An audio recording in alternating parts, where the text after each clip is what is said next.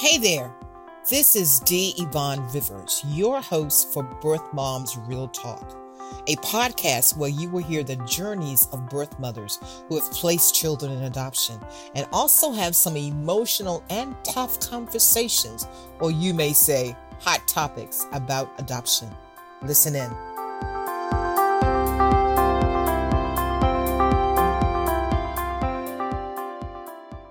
Good afternoon, everyone. My name is D. Yvonne Rivers, your host of Birth Moms Real Talk, a platform where birth moms share about their journey, and we talk about a hot topic, hot potato, you may say, what other people are not talking about.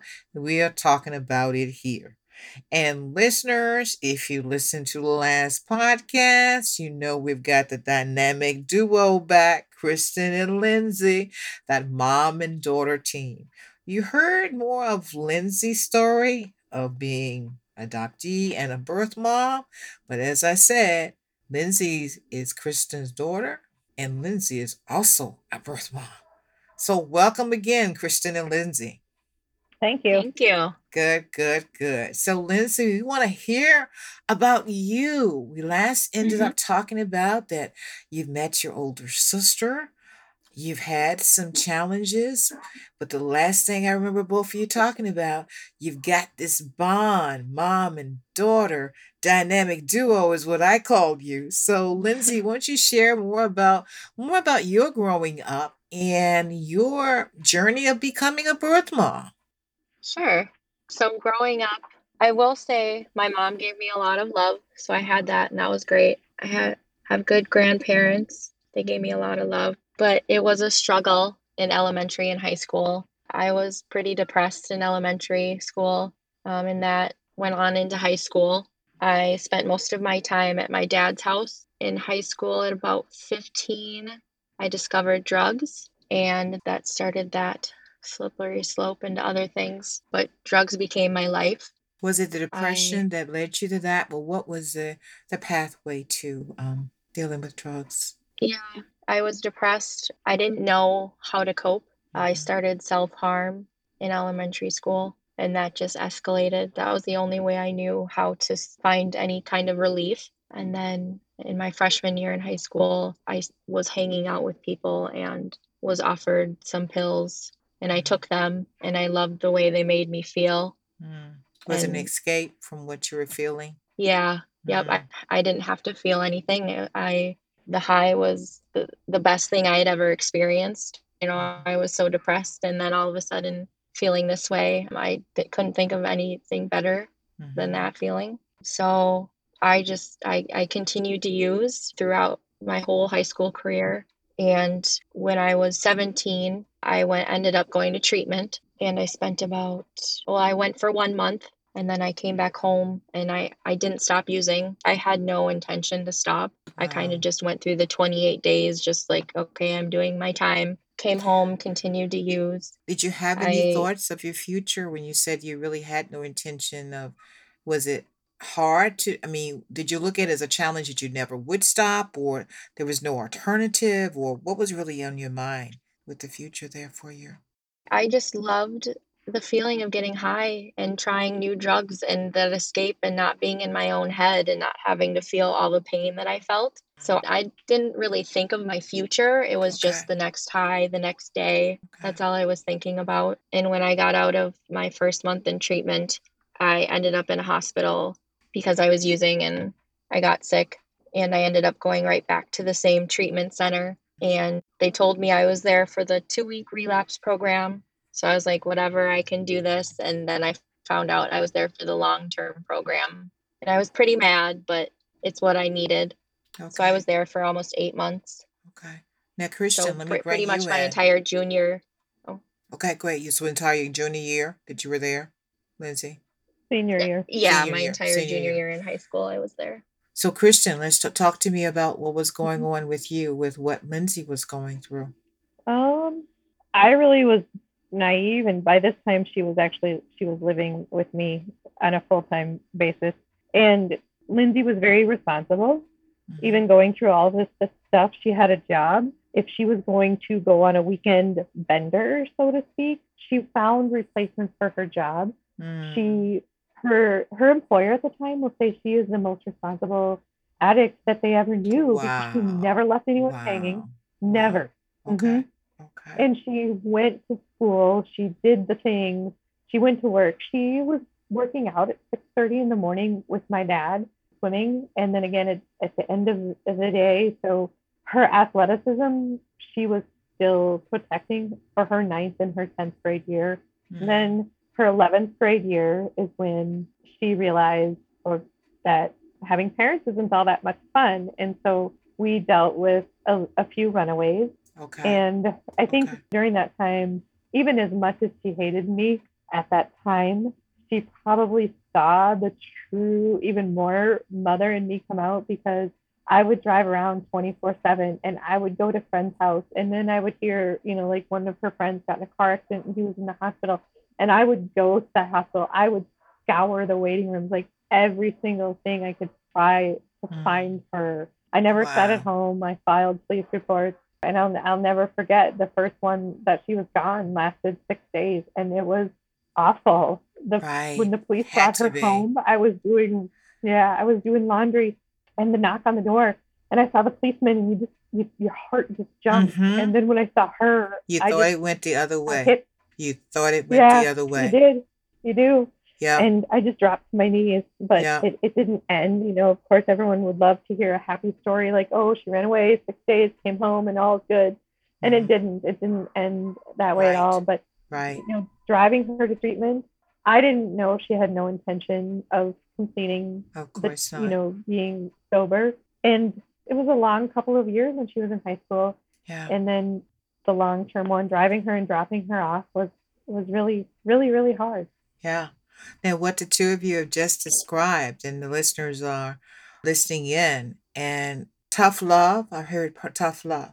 I hear determination. I hear holding on to what you know, that Lindsay was still as responsible as an addict could be, apparently. Mm-hmm. And this may sound funny, but it's true, is that we do the best we can do at that time. We're bringing this hard truth to people with the guests are just given free carte blanche to share as much as they choose to share. And we don't code anything. This was a hard time for Kristen and Lindsay. It was a hard time for a lot of birth moms. You've heard other moms talk about whether it be addiction or other things that you go through. This whole journey of life itself is a journey of life, when the ups and downs and the hills and valleys, we don't know, but we do the best we can when we can. And this is the real stuff here, people. This is the real stuff that you're hearing honest talk about people going through situations, not putting it just on adoption or bring a birth mom or whatever, but life situations. And until you can deal with life situations, you can't deal with life. So Lindsay, continue on for the time and just preceding up to when you became a birth mom. Share with us about that journey. Sure. So after that long-term treatment, I came home, but I decided my mom's rules were too strict. So I spent most of the time either staying at my biological dad's on his couch, or just whoever's couch I could find to sleep on. Mm-hmm. I fell deeper into drugs. I pretty much gave my life up for that. And so I was kind of couch hopping, and I went to my friend's house one day, and there was a man there that I hadn't seen before. And I decided that I liked him for whatever reason. And I went home with him and started living with him. Mm. And about a month and a half after living with him, I found out I was pregnant. Was this your first relationship or any kind of a sexual activity at all? No, this is probably like my second real relationship, I would call it, okay. I guess. Was he much older, or what was the age difference? No, he's not that much older. It's a year or two. Okay. Yeah. So once you found yourself pregnant after about 3 months, you say, what was the conversation, if any at all, with him or even letting your mom, Kristen, know?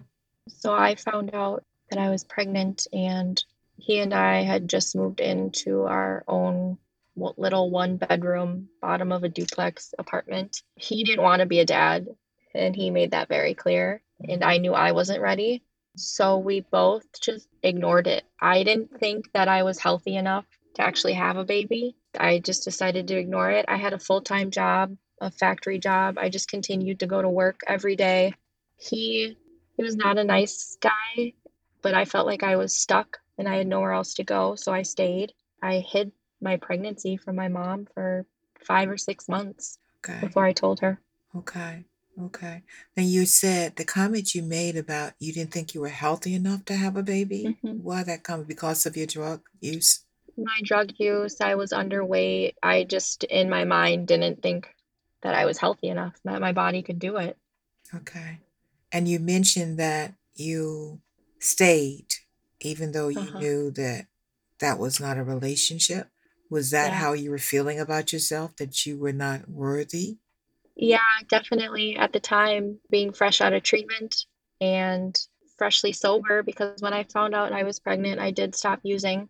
So all these emotions flooding, and he was an alcoholic, so he didn't stop drinking just because I was pregnant. Was he involved with any addiction at all? Yes. He was a heavy drinker and he was abusive. He was not nice at all, even when he found out I was pregnant. So, but I felt stuck. Like there was nowhere else to go because I felt like I was already a disappointment to my family. How can I just go back home and say I'm pregnant and disappoint them again? Wow. And Listen, listeners, Kristen, Lindsay, both of you have essentially said the same thing. Kristen, you said about when you had found out you were pregnant and not getting any response from your family until a couple of days and then asking to move. And where Lindsay, you were thinking that you couldn't go to your mom and tell her you're pregnant. So where were those feelings come from? They're similar, it sounds like me, but you talk and share about what those emotions were with each one of you at that point. I knew she would be supportive because she had been through a lot, but I also thought that she would be disappointed because I was always disappointing them. I was using, I was homeless, I was this and that. I was always coming to them being disappointing. So it was just another thing I thought I would disappoint them with. So I held off for quite a few months, but you did go to her and tell her. I did. She was the first. Yeah, I had other friends that knew I was pregnant, and I had her bring me to an appointment. I didn't tell her what it was for. I think I made up some excuse, but I went to the doctor, and they gave me this big, thick book, the What to Expect When You're Expecting, and I wrapped it up in a plastic bag and got in my mom's car, and she asked what was that, and I just said it was some dumb book they gave me, and. Kristen, you knew she was pregnant, right? So were you just going along? I was just going along. Okay. I had figured it out just because I had been there, done that, and I knew the mannerisms. I knew how you stood. So she probably doesn't recall, but when I was waiting for her to make her next appointment, it was how she was standing up against the counter that I'm like, yep. Your confirmation of what you were thinking. Okay. Yeah. Right. So what was the next step for you, Lindsay? So I called my mom and told her, I said, I'm pregnant. And the first thing she said was, I know. And then she said, what are your thoughts? What are you going to do? And I said, I have no idea. And she brought up adoption right away. She said, your aunt, her sister, found out that she can't have children. So that's an option. And she said, I'll call her right now. I'll talk to her about it. And I said, okay, call her, talk to her. And she did. I think she hung up right away and called her and talked to her. And I don't know their conversation they had, but they decided it was a perfect plan. I think the same month that my daughter was created was the same month that she found out she couldn't have kids. So we just kind of looked at it as this was meant to be. Yeah. Wow. Now that was your birth. Well, yeah, right. You had blood sisters, right, Kristen? Yep, but it wasn't. It was my adoptive sister. Okay, adoptive sister. I was going to ask, was you adopted or blood sister? Yeah. Okay. Adopted. Okay. Mm-hmm. Okay. Now, I hear you say, Lindsay, that Kristen first said, well, what about adoption? Knowing what you know about your family lineage and tree with your mom being an adoptee and a birth mom, because you knew all of this by the time you got pregnant, was that on your same vein even before your mom even said it, adoption? Yeah, I kind of had that in the back of my mind that was an option. Okay. because being 6 months pregnant, and I knew I wouldn't be able to raise her. Mm-hmm. Yeah, that sounded like a very good option. Okay. So she was placed with her, let me get to, who was really, her great aunt? Yeah, that would be her great aunt. Okay. I was trying to get it. Yep. Trying to get, what is that relationship there? Okay. So she's now how old? How old is your daughter, Lindsay? She is 10.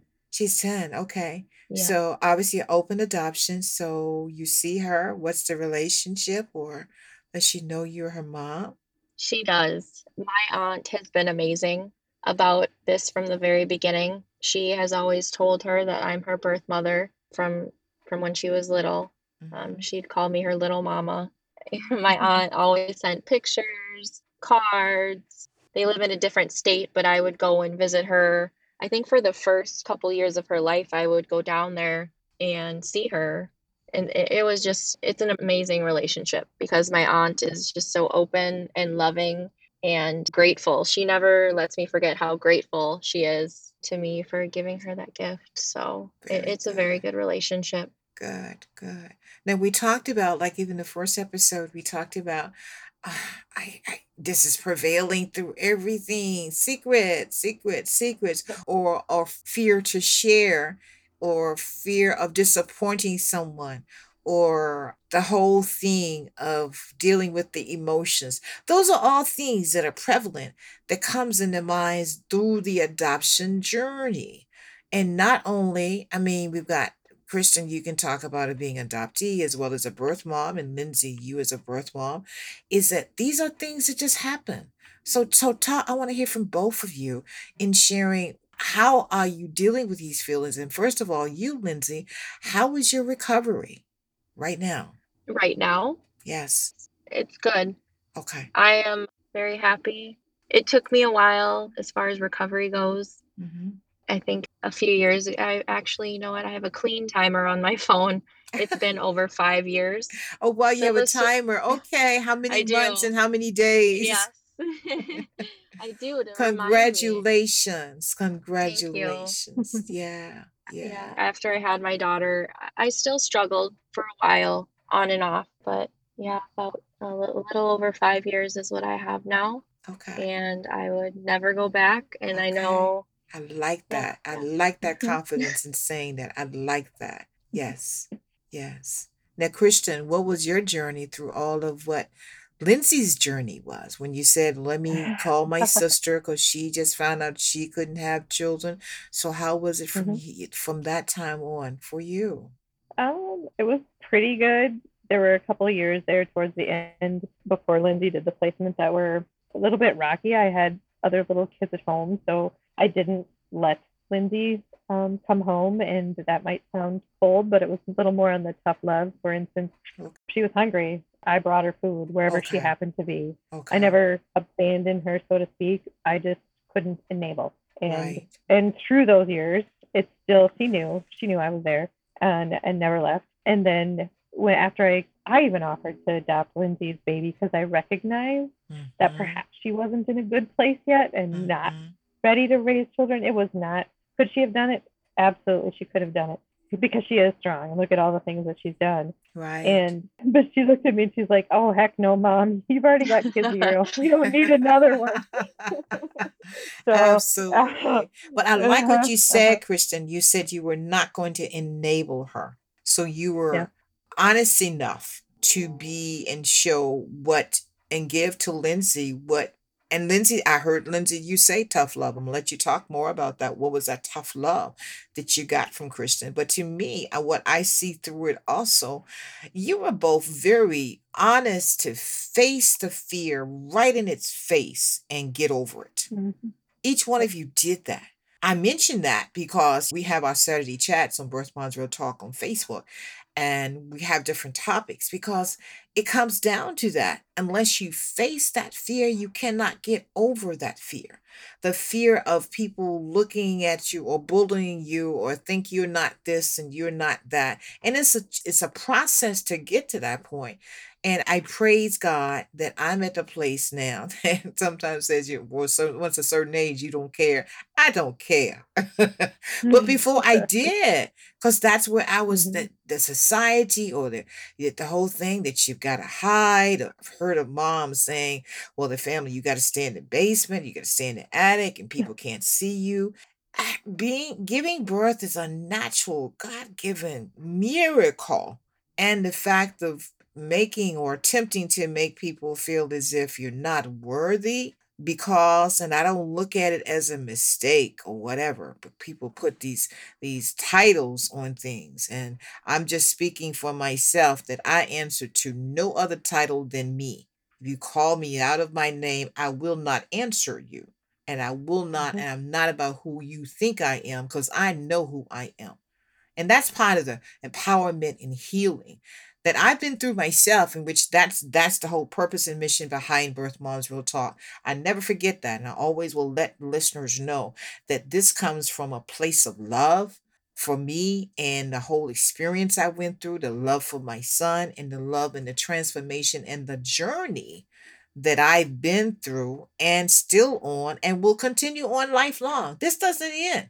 Adoption is lifelong. So I want to hear both you and Kristen talk about what is tough love? What was that tough love you gave, Kristen? What was that tough love, Lindsay, you felt you got from your mom? Well, I kind of shared, when she was hungry, I brought her food. There were times when she needed clothing. I brought her clothing. Mm-hmm. To the point of, Mom, I'm sleeping on a bench tonight. I'm cold. And I would bring her blankets or, you know, whatever she needed. I just knew that I had to not, A, enable her to just continue on in this lifestyle, but B, you know, I had little kids at home, and I just couldn't have that around the little kids. It wasn't safe, and there were she had friends that weren't safe, and but like I said, we faced it. I faced it head on. I did absolutely everything that I could to help her, but I knew the decision was hers. Right. Absolutely. Lindsay, talk to me about what was a tough love you received. And I know it's probably times that you didn't like your mother very much at all. I knew it was. And you probably said it very loudly. I hate you. I think I said a lot more than that. Okay. But that, I mean, back then when I was actively using, I hated it. The way that the tough love, I hated it because, yes, I just wanted money. I'm sure if she would have let me in the house, I probably would have stolen something to pawn for money. So her setting those boundaries with me now, looking back at it, I appreciate the tough love. But back then, I hated it because I did. I just wanted to use, and I just wanted a home. I wanted to, well, she called it, you can't use this. This home is not a hotel. It's not for you to come and go as you please and come sleep here, go out and use, come back, which is what I wanted to do. But obviously with my little siblings and I mean her, it's not an option. And she wasn't going to, you know, let me do that. And I bring that up and wanted both of you to share about it because it takes growth, healing and empowerment for you, Kristen, to be at the point to give tough love. Yeah. Because I attended everything that I possibly could to get me to that point for sure. Yeah. And so it's therapy, it's support, it's reading, it's what, as you say, Kristen, whatever. And you'll hear me say consistently, do your work, get your help, get your therapy, get whatever you need. And I'll make this statement. I've said it before. I truly believe that the true healing begins when a person, be it the birth mom, the adoptee, the adoptive mom or adoptive parents, are ready to move through this grief, deal with the grief, to get to the other side of joy. I say that because you've got to do the work. It is not just going to snap your finger and suddenly it's okay. And I reference to that and I paraphrase it too when people think because you're in reunion with your child that mine's 45 years. Oh, suddenly everything's okay. It is, the work began. And my son said this, that his healing began when he met me. That's when the work begins. The work begins when you can start building the relationship. And only when you can face the relationship and have the conversation and the communication can you start building your relationship. And that's whether it's through adoptee with birth mom, or any other kind of relationship. And I don't make fun of it, but it's like people have to be real. Relationships have to be built. That's not going to happen. It takes conversation and agree to disagree and all that, but have a conversation. And that's why I've always been a talker. So this podcast is a way for me to talk and share my journey, because I share honestly from the heart on what I go through and what has got me through and what is healing me and what is empowering me. And I want every person listening to get something from this podcast so you can be the very best you, the very best you. So any last comments? We've covered all kinds of topics now. And any last things from each one of you, Kristen and Lindsay, before we wrap up this part two of the dynamic duo of Kristen and Lindsay? Amazing. And I was, when I had saw the opportunity and Lindsay had shared her story, and then she shared the other aspects, and then she started sharing, well, my daughter can be on. I'm like, yes, because we want to bring all these different perspectives together so people can listen in through that called the window of Birth Moms Real Talk and see the different perspectives. So any last thoughts from each one of you?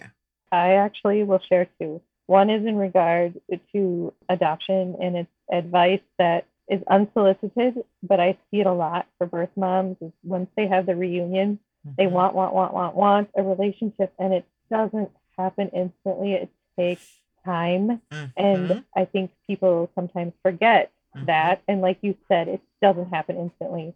That's when the work begins. Yes. Which leads to my other thing, and you mentioned it as well, is she needed to put in the work. Lindsay needed to do what she needed to do for herself. And even though I was learning and I was reading and I had all these ideas, I thought I could get her to listen to me. I thought I could get her to read, and I would give her something to pick her up and to make her move forward and want to be in a different life. And she would basically say, do you know what you can do with your positive thinking and your book?